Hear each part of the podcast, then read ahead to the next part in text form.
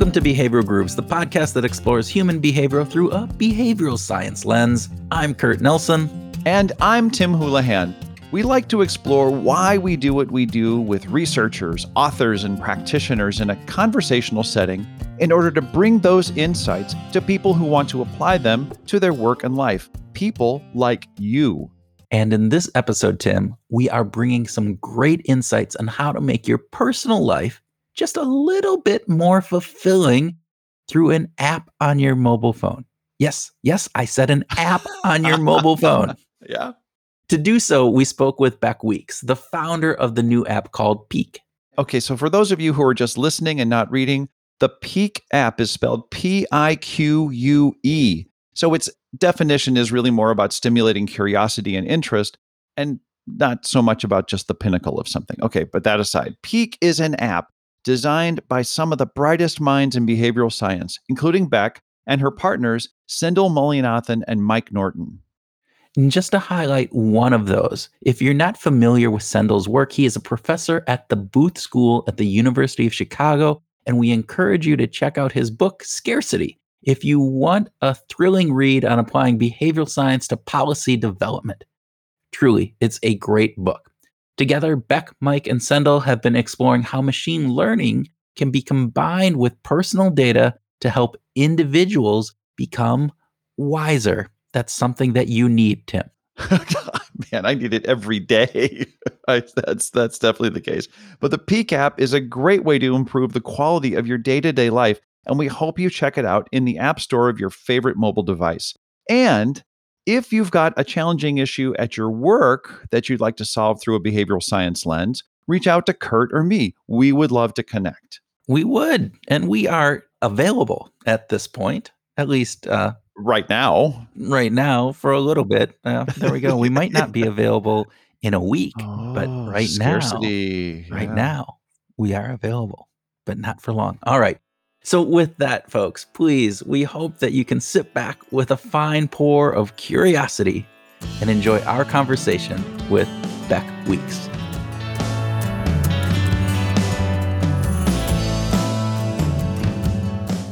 Bec Weeks, welcome to Behavioral Grooves.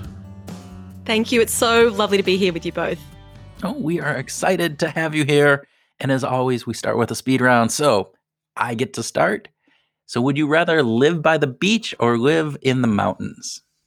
Oh, I'm a Sydney girl, so it's beaches all the way. Mm. Good answer. Just good answer there. Past that one. There you go. Three more to go. coffee or tea? At home, tea. If I'm out, coffee. So, what's the difference? What, yeah. Why is it out so, being coffee?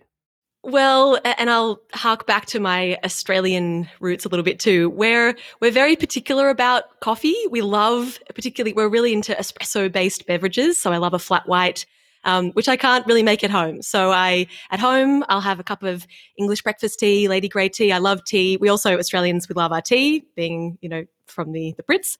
But out, I love a coffee.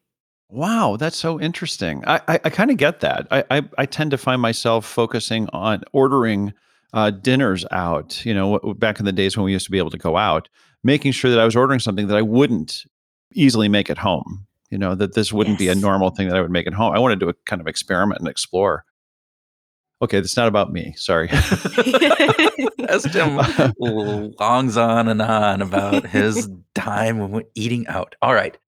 Would you prefer to live a year without your mobile phone or without your laptop?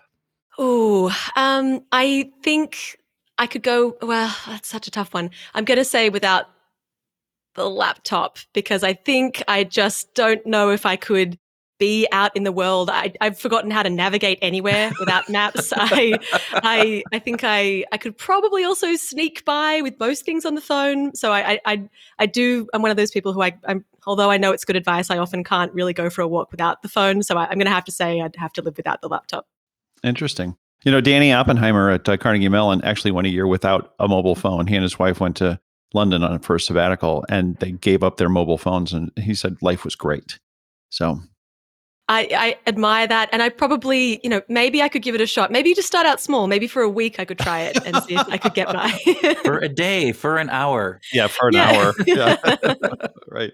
Okay. So, uh, uh, last speed round question Can a three minute adventure on Pique change the way you look at the world? we hope so. We really Yeah. hope so. yeah. So let's talk about that. Let's talk about what is Pique, because at least some of our listeners who aren't familiar, probably everybody is, but there might be a few who aren't. So tell us a little bit about Pique. Yeah, so I think the main idea behind Pique is that there are so many insights from psychology, from behavioral science that can help you change the way you see the world, the way you approach the world, the way you live your life. And a lot of those great insights are captured in these, you know, great academic papers or really engaging books by those academics who they want to help those ideas reach an audience. And they've, I think they've done an amazing job of making those insights more accessible in those books. But reading can only take you so far. And so to really learn and internalize those ideas, you know, we have to do things. So that's where Pique comes in, that we really, we help you do those things. We like to say we help you do the book. So we work with these fabulous academic authors to transform the ideas and the concepts from their books into experiences for our users in the app. And we call these experiences um, moments. So each moment, um, that's these little three minute adventures. Each moment conveys an idea or a concept, and we present it in what we hope is an interesting and engaging way. And then we offer an opportunity to practice using that insight right there and then. So I'll give you an example um, that probably harks back to something we actually just talked about, and, and I'll you'll laugh at me a little bit for this, but I'm going to start with a really tactical example from Ashley Whillans' book, Time Smart. And so we worked with Ashley. We built this moment around this concept of, of airplane mode. So let me talk about what we mean. So in this moment, we we paint a picture for the user. You know, imagine that you're sitting watching a movie and your phone pings. You're distracted. You pick it up. It happens a few more times. Suddenly, you're totally lost. You've got no idea what's going on in the movie. You know, hopefully, it's a scenario that the user can relate to and that they could imagine that they've felt that kind of thing in their own lives. We then step through some of the related science, including this lovely concept of time confetti. This idea that these interruptions fragment blocks of time into these small chunks of time confetti so that even if we do have, say, a break from work for an hour, it doesn't really feel like we've had a full hour break because it's been broken up into all these chunks of time confetti. So we've painted this picture, we've now outlined some of the science and made a case for why these kind of interruptions could be harmful. And now it's time to do something about it. So we're going to ask our users to do exactly what we just talked about, which was try to commit to going to some uh, amount of tech free time. And exactly as you just suggested, we suggest starting really small, you know, 30 minutes. They can pick the amount of time that they want to try. We ask them to decide how they'll ensure they're going to go tech free. So, you know, maybe they'll commit to putting their phone in, in the kitchen drawer or give it to their housemate or something. And then that that detail and the time block goes into their calendar so they have everything they need to have that tech free time when that reminder pops up now that's a it's a super super simple and that's a particularly tactical example but i hope that illustrates the kind of thing that we're trying to do with Pique Yeah, it's fascinating. So I love the concept of do the book, right? Not just read the book and hope that you are going to be changed by it, but actually take the insights from that book and make them applicable so that people are actually doing some of the things that they're being taught to do in this book so that it actually becomes uh, more of a habit, more of a practice. And, and you're working with some really cool authors. So tell us a little bit about some of the authors that you have in. And I was just thinking of when I said that of a Wendy Wood. And, uh, you know, so. uh, absolutely and yes funny you should mention wendy so we're, we're working right now with wendy on transforming her book good habits bad habits um, into content for Pique we've just released this week content that we developed with dolly chugh and her book the person you mean to be how good people fight bias which we're really excited about um, we're also working at the moment with katie milkman on her upcoming book how to change which is coming out in may working with Annie Duke on her book, How to Decide, and working with Leidy Klotz on his book, Subtract, which is all about the power of subtracting and why we overlook it as a solution to various problems or situations in our life. So lots more to come as well. And of course, I should say, working with my co-founders, Sendhil Mullainathan, um, on his book that he co-authored with uh, Eldar Shafir, Scarcity. and with my other co-founder Mike Norton on the book he co-authored with Elizabeth Dunn, Happy Money. So lots to come, lots in the pipeline right now that we're really excited about, and uh, can't wait to get it out there. Oh, that is not going to suck. Let's just, just say that is fantastic content. Like these are some of our favorite books. Period. So, so that's going to be fantastic. Well, tell us about uh, tell us a little bit about the organizational structure. How does someone get into Pique, and then how do they navigate through it? Great question. So I, I won't give too much away, but there's quite a nice little onboarding experience that hopefully conveys a little bit about the ethos of of the app. And uh, currently, the way the app is structured, you'll come into the app having asked been asked a few questions that help us recommend some of the the different um, activities and moments that are in the app for you.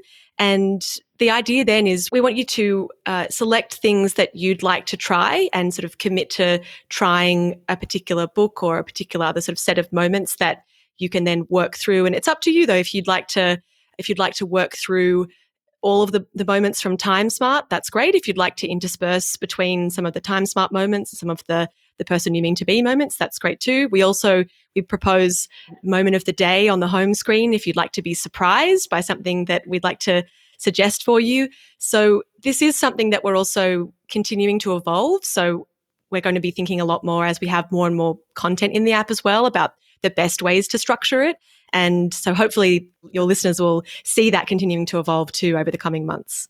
So when you're working with an author on their book or their paper, what's the process? How do you take what is written down in a book and decide what are those moments that you're going to make into you know part of the app that they actually do things? How does that work?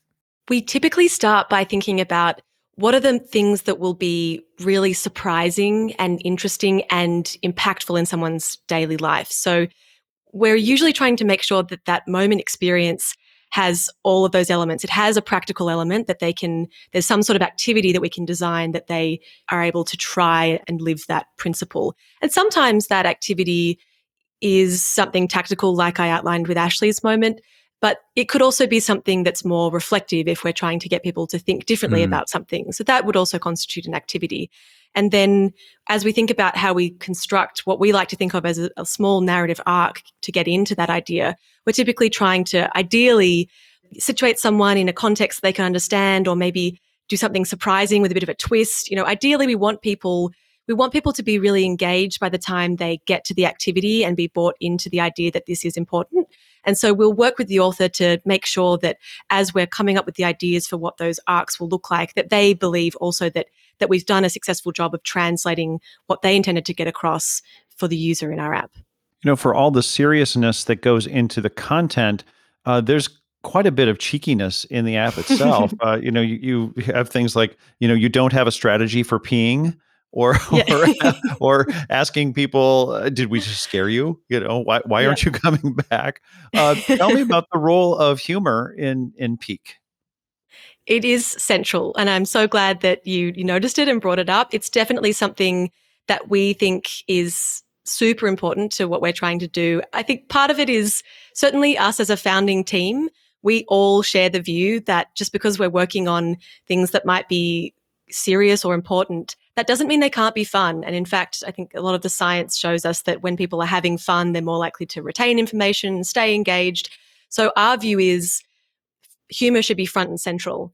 Uh, and in fact, I, I, should mention that actually one of the books we're working on right now is Humor Seriously by uh, two uh, Stanford uh, Stanford professor and a Stanford lecturer, and Jennifer Aaker and, and Naomi Bagdonas, and they are fantastic, and and I think really bringing that idea of the importance of humor to, to life. And that's something that we feel so passionately about with Pique. And that's why there is that cheekiness throughout. And so we work with, you know, some of the people on our team are humor writers, uh, people out of Second City here in Chicago. That's something that we really want to make sure is really infused throughout all of the content so that we think that that is also something that differentiates us, certainly from academic papers, which aren't necessarily known for being particularly humorous. I think maybe you'll sort of slip in a, a humorous title every now and then, but usually that's yeah. about as far as it goes. yeah, that's um, about as far as it goes. Yeah. yeah. if, if at all. Yeah. If at all. So we're definitely bringing that to, to bear. And often we, we talk to about this idea of we want to sort of peak it up. If it, if it feels a little flat or dry or oh, sort of too, something you've seen elsewhere or a bit too expected, that's not yet something that's quite ready for Pique. We need to kind of peak it up a bit. And that's definitely something that we make sure we do. No, I love that concept. And I, I agree full heartedly that the element of humor, bringing people in and having some fun is can only be a positive as as we're going through this. Obviously, though, you guys are behavioral scientists. You have some really good credentials behind you. And I'm sure as you're looking to create these things, you're also looking at how do we measure this and various different aspects of it. So, how do you bring that in? How do you bring in the the rigor? Uh, obviously, Tim talked about the humor, but there's also the rigor of making sure that these actually these moments are impacting people and that they're working. What do you guys bring? How do you bring that in? Mm, great question. So, I think I'd say a couple of things. One is we make sure that we I mentioned that we ask users to reflect, and sometimes that's that's actually something that happens after the activity. So there may be a subsequent reflection piece for the user, so they can think for themselves. You know, did this work for me? Did that? Was this helpful? And we collect that information from users when they're able to say how they experienced the moment. Part of what we want to encourage people there as well is that you know just we've created these moments believing that in general they hopefully will have an impact, but we know that that averages don't mean that things will have an impact for everyone. And so, in some ways, what we want to do is almost encourage an experimental mindset and make failure feel okay. So, make it such that if you tried that moment and that one didn't work out, that's totally fine. That's great. You learn something about yourself and about the fact that that thing didn't work for you. And that doesn't mean that Pique isn't for you. There's tons of different moments in there. And so trying something else and having that experimental mindset to say, let me keep exploring is something we really want to encourage for people. And then over time, as we have more and more users on the platform, I think that we'll we'll hope to start to do more sort of self assessment um, on a few different scales. But that's probably a little bit further down the track for us. But we intend to do things like measuring um, self reported well being and those kinds of outcome measures. That sounds fantastic. So, uh, how does the word peak, and maybe you could define it for our listeners as well? How did how did you come to the word peak as the name for the app? And and maybe we should spell it because as we're as yes. we're just saying it, people might be thinking it is a mountaintop, uh, or a look around the corner, but or a look actually... around the corner. Yes, and it could it's be maybe peak, all of those yes. things, but that's not how it's spelled. So that's right. It's not. It's Pique with a Q. So it's P I Q U E. Um, and and it's it's very much not sort of mountaintop peak. You know, this is not an an app about necessarily sort of reaching your greatest potential. In fact, we kind of we like to take a slightly you know, look. Every app does its own thing, but we're that's not really what we're about. We're about growing and learning and exploring, and it's less about the ultimate self optimization of of an individual um, for themselves. So for us, it's about let's help you pique your curiosity in the world around you, pique your interest in new things. Uh, we did, I have very fond memories of a couple of days that we actually spent together as a team coming up with Pique. And there were lots of very bad ideas that got tossed around and left on the cutting room floor. any care um, to share with us? Any any really bad ideas? Oh that- gosh, um, I all I remember is that there was one that we we couldn't even really agree as a team on how you would pronounce it. And then we said well that's it. We can't we can't do that. And so um, but there were lots that what was really amazing actually was just how many of the words had very different associations. So i think one that came up which actually i've seen now is a, I think it's a, a news audio app called curio. So because we are very focused on curiosity this was one that came mm-hmm. up and for some people it had this notion of clutter and a sort of a cabinet of curios whereas i'd never heard that expression before. Oh. and so both amongst amongst our team, you know, we talked about these different things, and then we did actually run a, a, small little survey just to see if there were any associations with the words that we were thinking about that we hadn't caught on to before we picked one. Mm. And Pique got through that test. So Pique it is.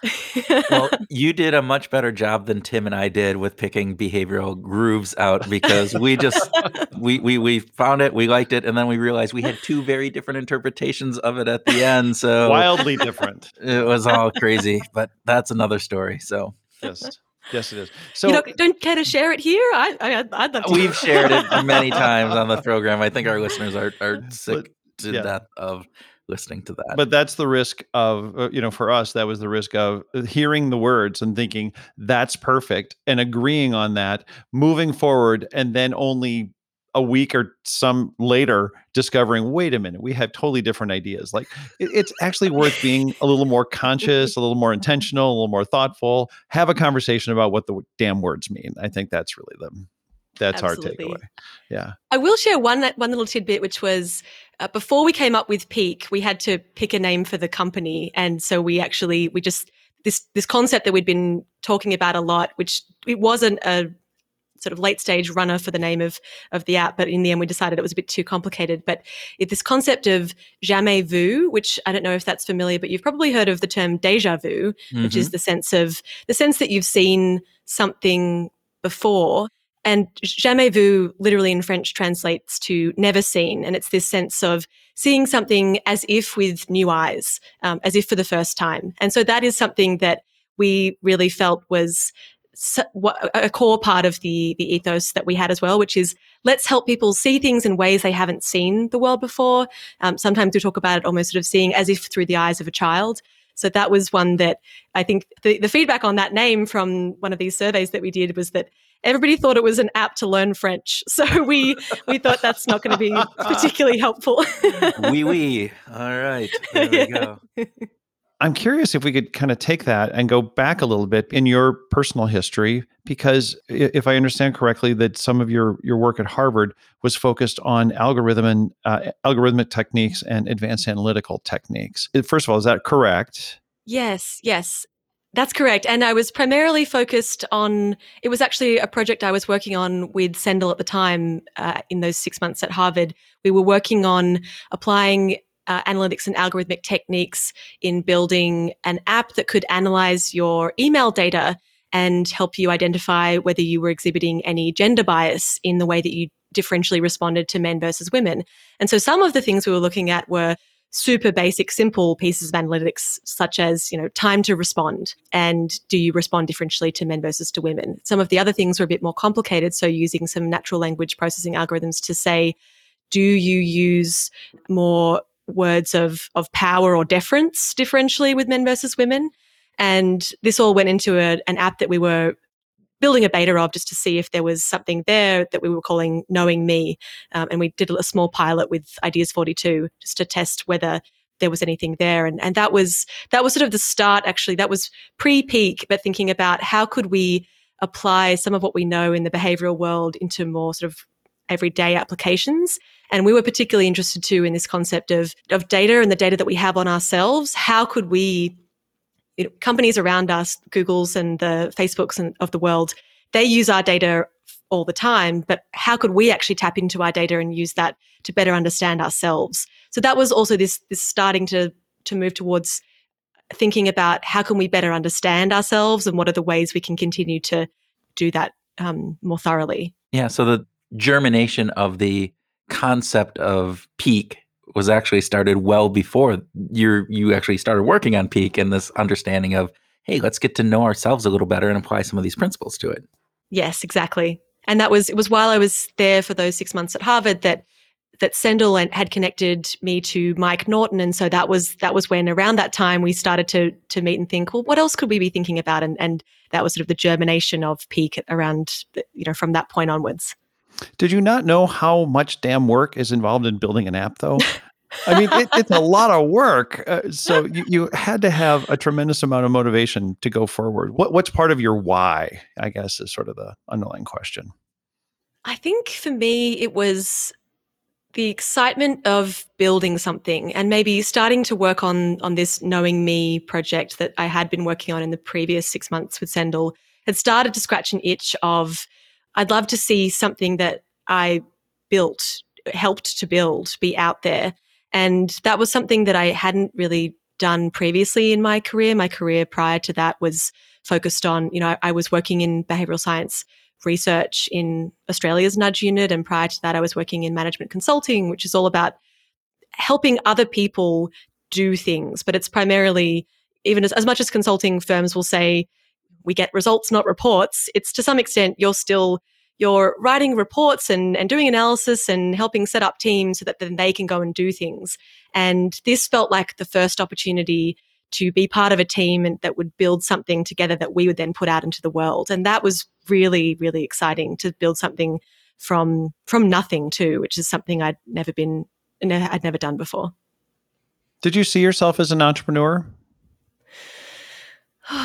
That's a great question. I I don't think I did. And I I think that was sort of part of how why I ended up sort of falling falling backwards into it in some ways. I don't know that I I wasn't one of those people who said I'm desperate to be an entrepreneur so let me find an idea that I feel, you know, excited enough about to take forward. It was more wow, this this idea that we've come across almost naturally together, that we've sort of started noodling on naturally together, is so exciting that I can't not work on it.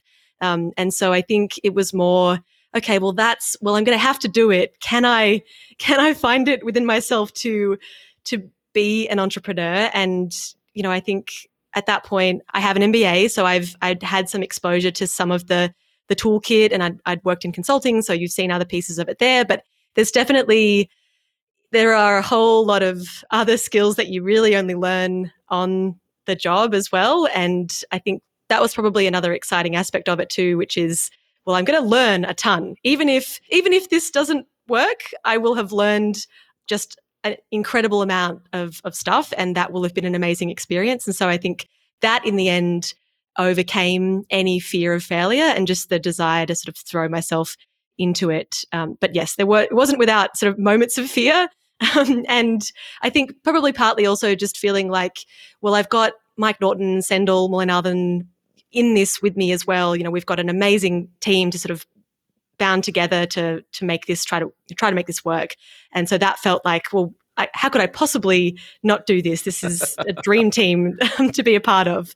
So that was probably my thinking at the time. Yeah, it does sound like a dream team, and it sounds like you've been inspired by the idea. So, what has been the biggest challenge in this journey so far? If you didn't start off to be an entrepreneur, but that you were mesmerized by this concept and the team that you get to work with, there's obviously been some challenges that you've probably faced. What was the what one stands out for you? Oh gosh, I think the the feeling that everything is on you to some extent. So mm. when I think back, for instance, to my time in management consulting, you don't need to think about anything outside of the particular project that you're working on, that one case that you're trying to crack.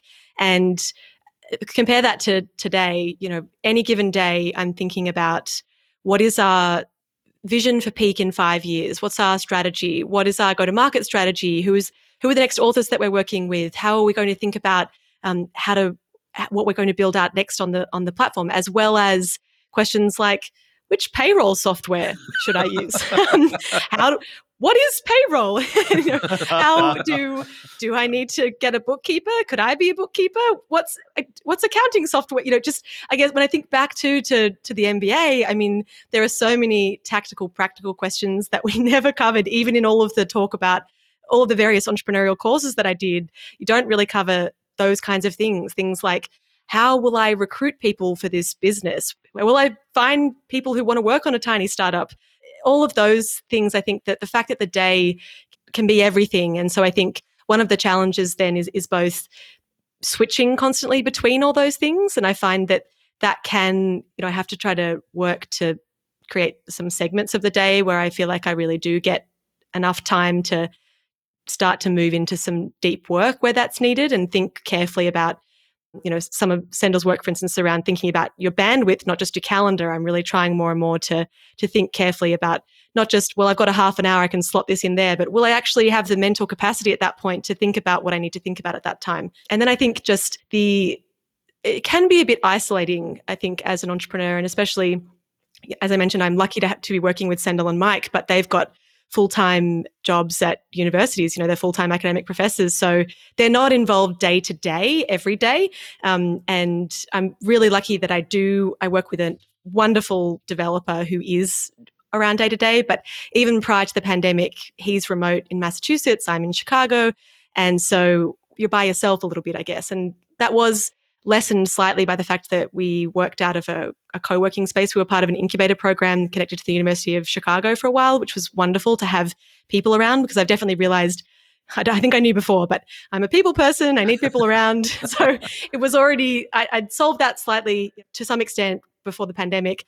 Pandemic makes that a little bit harder. We're all just alone in our houses now working. But yes, sometimes I think the isolation. So I think if you're an entrepreneur who is isolated, doing whatever you can to lessen that, whether it's working in a co working space, being a part of an incubator, or even just having other people that you talk to regularly. This is a bit of a side tangent, but I've actually developed a little accountability group mm. with three of us who are all doing very self-directed work and we we meet up on Zoom every Tuesday night at 6 p.m.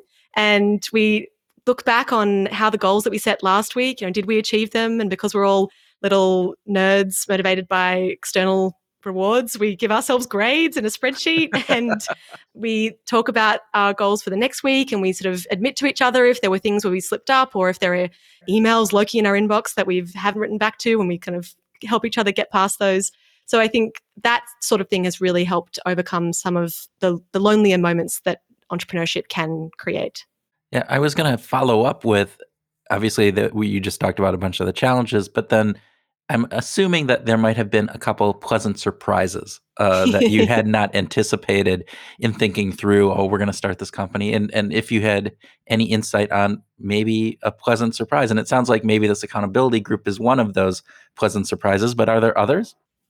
Definitely. For me in particular, I guess on the content side, just being able to work with all of these amazing authors, I think I probably didn't anticipate that when I started, and so that's led to so many wonderful you know brainstorming calls i i'm really someone who thinks out loud. And so being able to talk and throw those ideas around with people has been really really just such a thrill.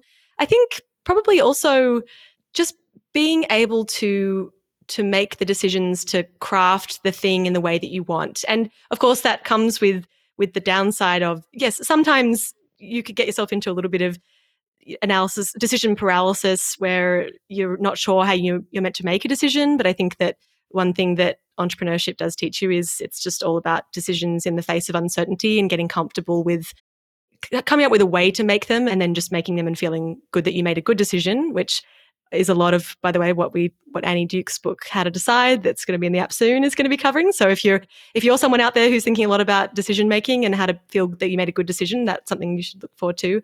So that has been something I think really it's been very empowering to feel that I get to make those kinds of decisions, even though it can also be a little bit daunting at times. But I've it does mean too that when I, I, feel very proud of what we as a team put out there, and that's been a real thrill to see something that we feel proud of going out.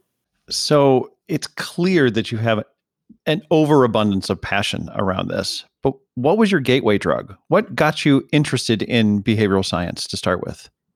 I I remember when I went to business school, a friend actually gave me a copy of Thinking Fast and Slow. That was my introduction into the the field really at all.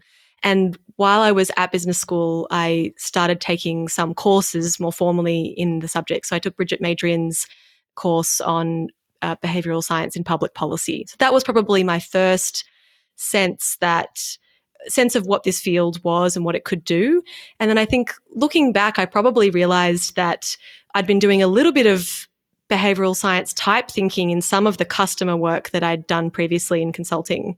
And more and more, I think just being fascinated by why do we think the way that we do? Why do we make these kinds of, of errors as well? I, I think it really for me my undergrad degree I, I did degrees in law and economics in undergrad. And so for me it was you know i uh, economics was super interesting but i think i always had that slight skepticism about the rationality model and and i, th- I loved that old joke about the you've got the economist, the mathematician, and the physicist who are trying to work out how to open a can of beans on a desert island. And you know, the mathematician and the physicist each have various answers about how they'll do it. And the economist's answer is, "I don't understand the problem. Why don't we just assume we have a can opener?" And so those kinds of that aspect of economics, I think, had always yeah made me giggle slash slightly skeptical. And I think for me, behavioral economics then made me really excited to think about wow, this is a field that's actually thinking about why we think the way we do, why we act the way we act, and isn't just sort of making these assumptions that don't bear up in the real world. Yeah, fantastic. Thank you for for sharing that. Uh, I was wondering, just riffing on the desert island joke here, what top three artists would you take with you if you had to spend the rest of your life on a desert island? Oh my musical gosh. artist. Is this this is musical, Musical artist? artist. Jim. This We're isn't into the your, groove it's not not a uh, not a Van Gogh or a, a Monet. We're, we're I, talking mean, music. I can imagine contemplating Starry Night for the rest of my life, but uh,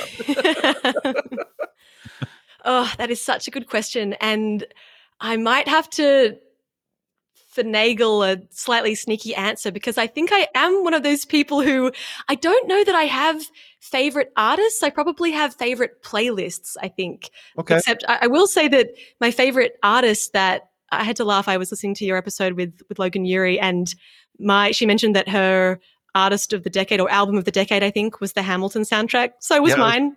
Um, yep. uh, and but I, I don't know. Like her, I think I've sort of stopped listening to it as much now, so I may not take that to my desert island. Let's see. I, I'm not sure if I have a great answer for particular artists. I'm famous amongst my friends for being five, ten years late to an artist. I think it was or more about five years ago. I think I said to my friends, "Ooh, Radiohead! What a cool sound!" um, so I I definitely I have some friends who are super passionate about certain artists, and I and they'll insist on only putting on, for instance, that album and listening to the album all the way through. I'm much more of a I want music for my mood, so let me put on a you know dance dancey playlist or a sing in the shower playlist or that kind of thing. All right. So, what three playlists? If you had to only have three playlists, is it the dancing in the shower playlist? Is it the yes. you know? So I will definitely I will take a I will take a sing in the shower playlist, which will have a mix of some sort of popular stuff. There'll be some Taylor Swift, some Dua Lipa, some musical songs from you know Wicked and Frozen and Moana. so I'll definitely take one of those. I'll take a sort of relaxed Sunday vibes type playlist where I, I love to just have some music on while I'm doing things around the house and that sort of gentle but kind of slightly groovy music, I think. And then I probably would take, let's see, I'd probably have to then take an exercise playlist that had slightly more sort of upbeat things I could run to, things I could, uh, things I probably discovered via my Peloton instructor. So that's that's become one of my big music discovery um, places lately. So that's what I yeah, that's what I do. We're going to have to just assume that the island has a shower. We're just we're just Yeah. going to start there. Yeah, we're just we'll play the economist uh, card on that. So, do you listen to music while you work? If you've got this spe- specific vibe for Saturday for Sunday morning, do you listen while you work? Sometimes I think if I'm if I'm really trying to focus, I'll I'll put on a, a playlist that has some sort of mostly instrumental or very little lyrics and i usually i use spotify to find you know there's a couple of people i follow and they have good playlists for that sort of thing so i'll typically pick those. But i actually often find that particularly if i'm trying to do deeper thinking pretty quickly it, it helps me sort of settle in and settle down but fairly quickly i almost want to turn it off and i'm finding myself a little bit distracted. So then i, I sort of use it to get into it but then i'll i'll switch it off. But if i'm doing things that i I need a bit more help focusing because it's a little more maybe mundane or I've just kind of got to crank through some things, then I will I will listen to music and I actually I think my most listened to song last year was this one song I used to put on when I would do a bit of coding and I would just have it on loop so that I wouldn't get distracted by by a new song starting. Um, it was a Billie Eilish song and it was my most listened to song of the last year. but uh, yeah, back in back in consulting when I was doing a lot of you know analysis in Excel. We used to put on quite sort of upbeat, um, a lot of girl talk. They do a lot of sampling of things. It was quite fun music. We would do these sort of synchronized listening sessions where everybody would say, "Okay, we're going to start the playlist now," and uh, people would sort of be on the chat saying, "Oh, I love this part," and that was sort of a fun a way to make the midnight Excel analysis kind of fun. Yeah. You don't have any big Australian bands or, or artists that you're following, not a I do love, you know, Tame Impala is an Aussie Mhm. band that I would definitely represent. And I, I don't know if you guys, well, I don't know if your Spotify users and if you've run, I've seen this little tool that's out there where it'll assess your Spotify and uh, and sort of insult you based on your Spotify Spotify playlist. It told me, oh, great, another Tame Impala stan. Um, so obviously, a lot of people out there are Tame, Tame They're- Impala stans. It's good music. What what the It's you know great. what's yeah what's wrong with with Tame Impala? I just yeah. I- we've we've had agree. several Well, if you're guests that are the like, if you're the Spotify algorithm or whatever it was that is doing that, eh, they're they're finding some some issue Yeah. with that, obviously. So yeah. Yeah. there you go.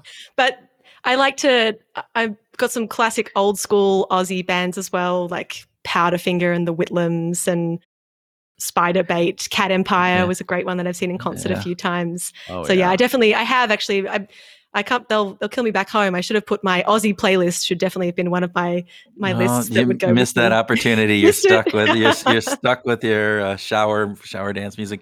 Powderfinger was is fantastic. They I remember when I visited Australia and they were playing and we didn't see them, but it was then. So I've been a big fan for 20 plus years now. So it's been They're fantastic. classics. Love Yeah. those guys. It's been that long. Yeah. Gosh, just yeah, amazing. Uh, Bec, thank you so much. It's just a pleasure to have you as a guest on Behavioral Grooves, and you've been fantastic. We've really enjoyed the discussion. Thank you, Tim. Thank you, Kurt. This has been such a treat. I really appreciate you having me on. It's been a real thrill. Thank you.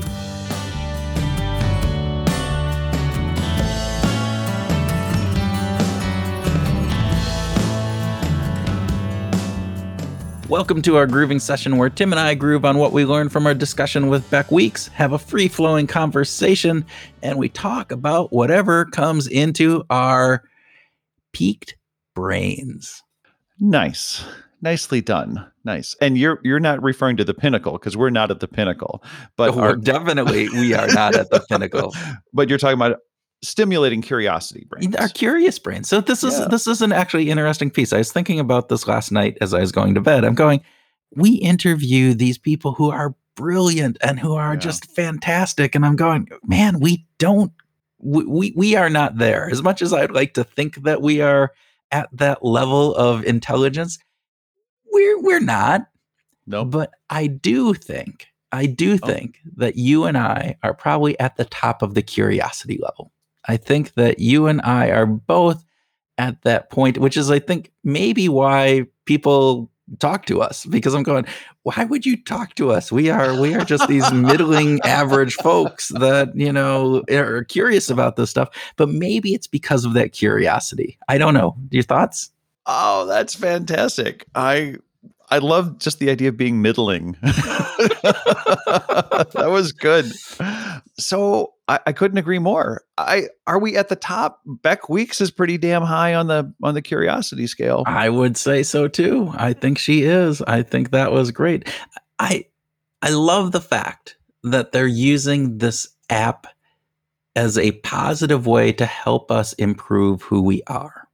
This Mhm. idea that it's helping us take these insights from these books and apply them in a more meaningful way based on us.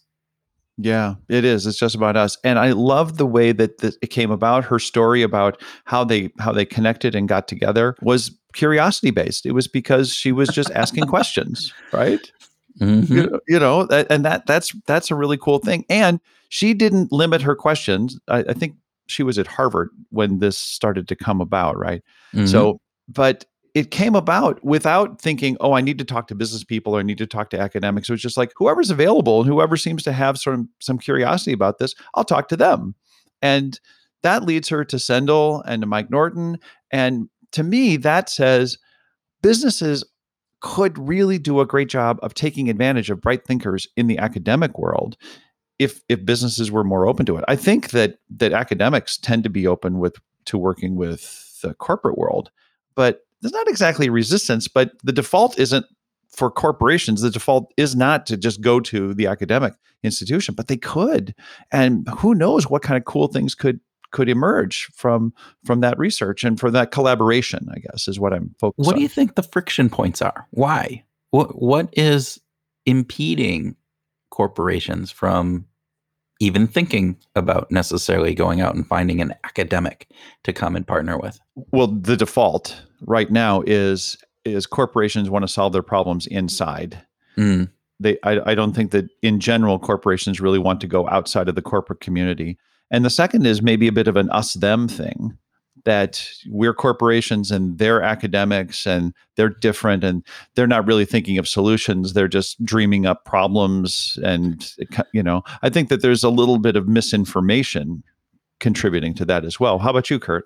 Well i think the misinformation part is key. I think there's perception out there that academics work slow and you have to go jump through all this red tape because they want to make sure that every little you know i is dotted and t is crossed and for many organizations they're going look we are working in a world that is changing week over week month over month and if we need to do a 6 month you know study on this it's just not going to work and i i, I think that that mm-hmm. not necessarily the case but on both parts right that yeah things are changing but there are some underlying components particularly around human behavior that are not changing. And this idea that researchers move slow, I've seen research, I mean, the whole pandemic really highlighted how quickly researchers can get things going and actually get some really good research out of that in, in a very short time. So, yeah. so that's where I would go with that. I love this fact though that you kind of keyed up here is that Bec wasn't planning on starting a company. She was, we've talked about accidental behavioral scientists before. She's an accidental entrepreneur. There you go. agreed. Agreed. And uh, I think they started with a, like a small pilot with ideas42, but it came about in sort of this accidental way, like you said. And that stems back to curiosity.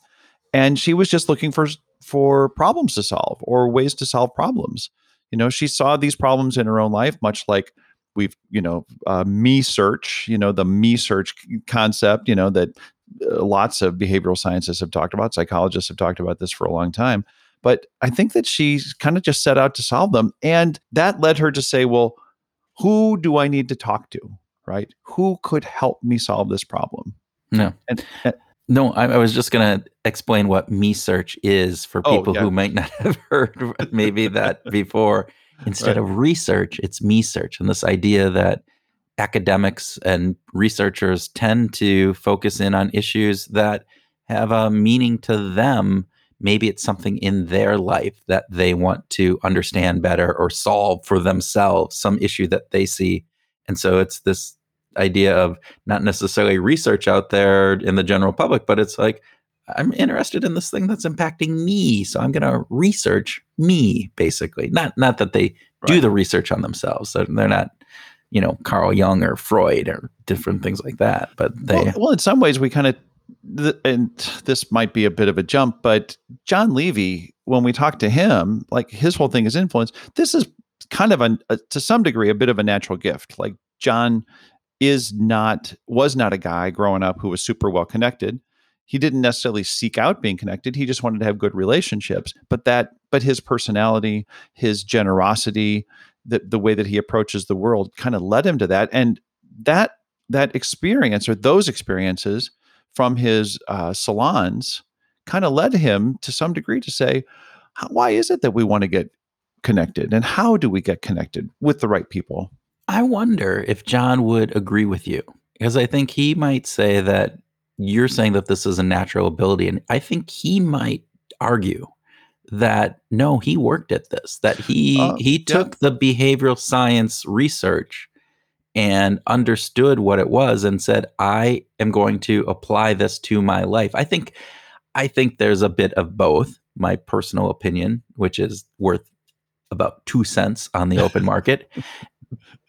but to that degree, I, I would it'd be interesting. We'll have to ask him next time we talk with him. So we should we should back back to back, back to back. Yes. Uh, so just to uh, kind of wrap up this idea on the accidental entrepreneur, that's a uh, it's a cool concept, and I'm glad that she did it. I'm glad that there are people in the world who are just willing to take that that turn in the road and say, I'm going to try and start something, much like we did with Behavioral Grooves. Well, and I think it's a good inspirational story for many people who are out there who are going, I'm not an entrepreneur. I'm not that type of person. But the idea that you're curious about something or have a passion around something, I think shows that if you do, then this is an avenue that you might want to explore. Mm-hmm. And you don't have to have an entrepreneurial background or training. I started my company, nobody in my family, the only people that in my family had ever gone out and worked for themselves had failed. I mean, my one brother-in-law wow. had, you know, went they went wow. bankrupt with his company. So I lived in this this world where you go and you work and you find somebody who will hire you and pay you for something to do. You don't go out and form your own own company. And then I'm, you know, married actually. My girlfriend at the time came from a family that was pretty much her entire family was entrepreneur. You know, her ah. dad is an architect, had his own firm, and grandfather had all these different businesses and different pieces around that. So if we don't have that background with us, I think sometimes we just default to, well, I can't do that. And I, I think Bec's story is one that shows that we can. Yeah, absolutely. You know, lastly, I wanted to cover this idea of statistics matter. This th- this whole thing that she said, hey, you know, we know that averages don't mean all the things that are going to have impact, right? So averages are just averages. So there are going to be people on the outside. There are going to be two standard deviations from the mean. And that got me thinking about our conversation with Olivier and, and the book Noise and how we've got uh, managers and leaders need to look beyond the averages. That that's the point. There was a great meme I saw the other day on Twitter or Facebook, one of those, but it was a normal distribution curve, right? And it said in the middle, it had the line going down and averages here. And then there were a few little dots off on the far right underneath the Ooh. very shallow part of, of yep. that. And there was somebody who then made the comment. And again, the meme was this is we need to teach people better and there's idiots out there it's like if this is the average how do you explain this? And they, it was an arrow pointing at the dots. It's like because it's an average. Average. That's the idea. It isn't saying that everybody is there. It is the average of all of these dots. And uh, it was just an interesting piece to your point that we are not the averages that on any distribution curve there is that you're going to have people b- above and below and you're going to have many who might be pretty far out there depending upon the the slope of that of that distribution curve or the the shape of it if it's wide or if it's narrow. And you're always going to have an outlier or two. And so yeah. yeah. And the question for leaders is how are they managing to not just their own people but their business? How are they managing to the averages, but also those who are not within the average? That that's my question for business leaders. And and so using statistics beyond just an average, I think is an important thing to be thinking about if you're you're leading a business or you're leading uh, a team. I think that's a great way to end this. So let's wrap up with a big thank you to Bec and to all of you, our faithful groovers, listeners, however you might identify yourself as. And we hope that this week you consider going out and being curious about something. Do some investigation into a part of your life that you think deserves some attention and maybe could use some improvement. And as always, if you do that, let us know. Let us know what you find out. We'd love to hear from you. And put on your behavioral science hat and think about how you might approach this problem if you were a Jon Levy or a Bob Cialdini or a Bec Weeks. And with that, we hope you go out and find your groove.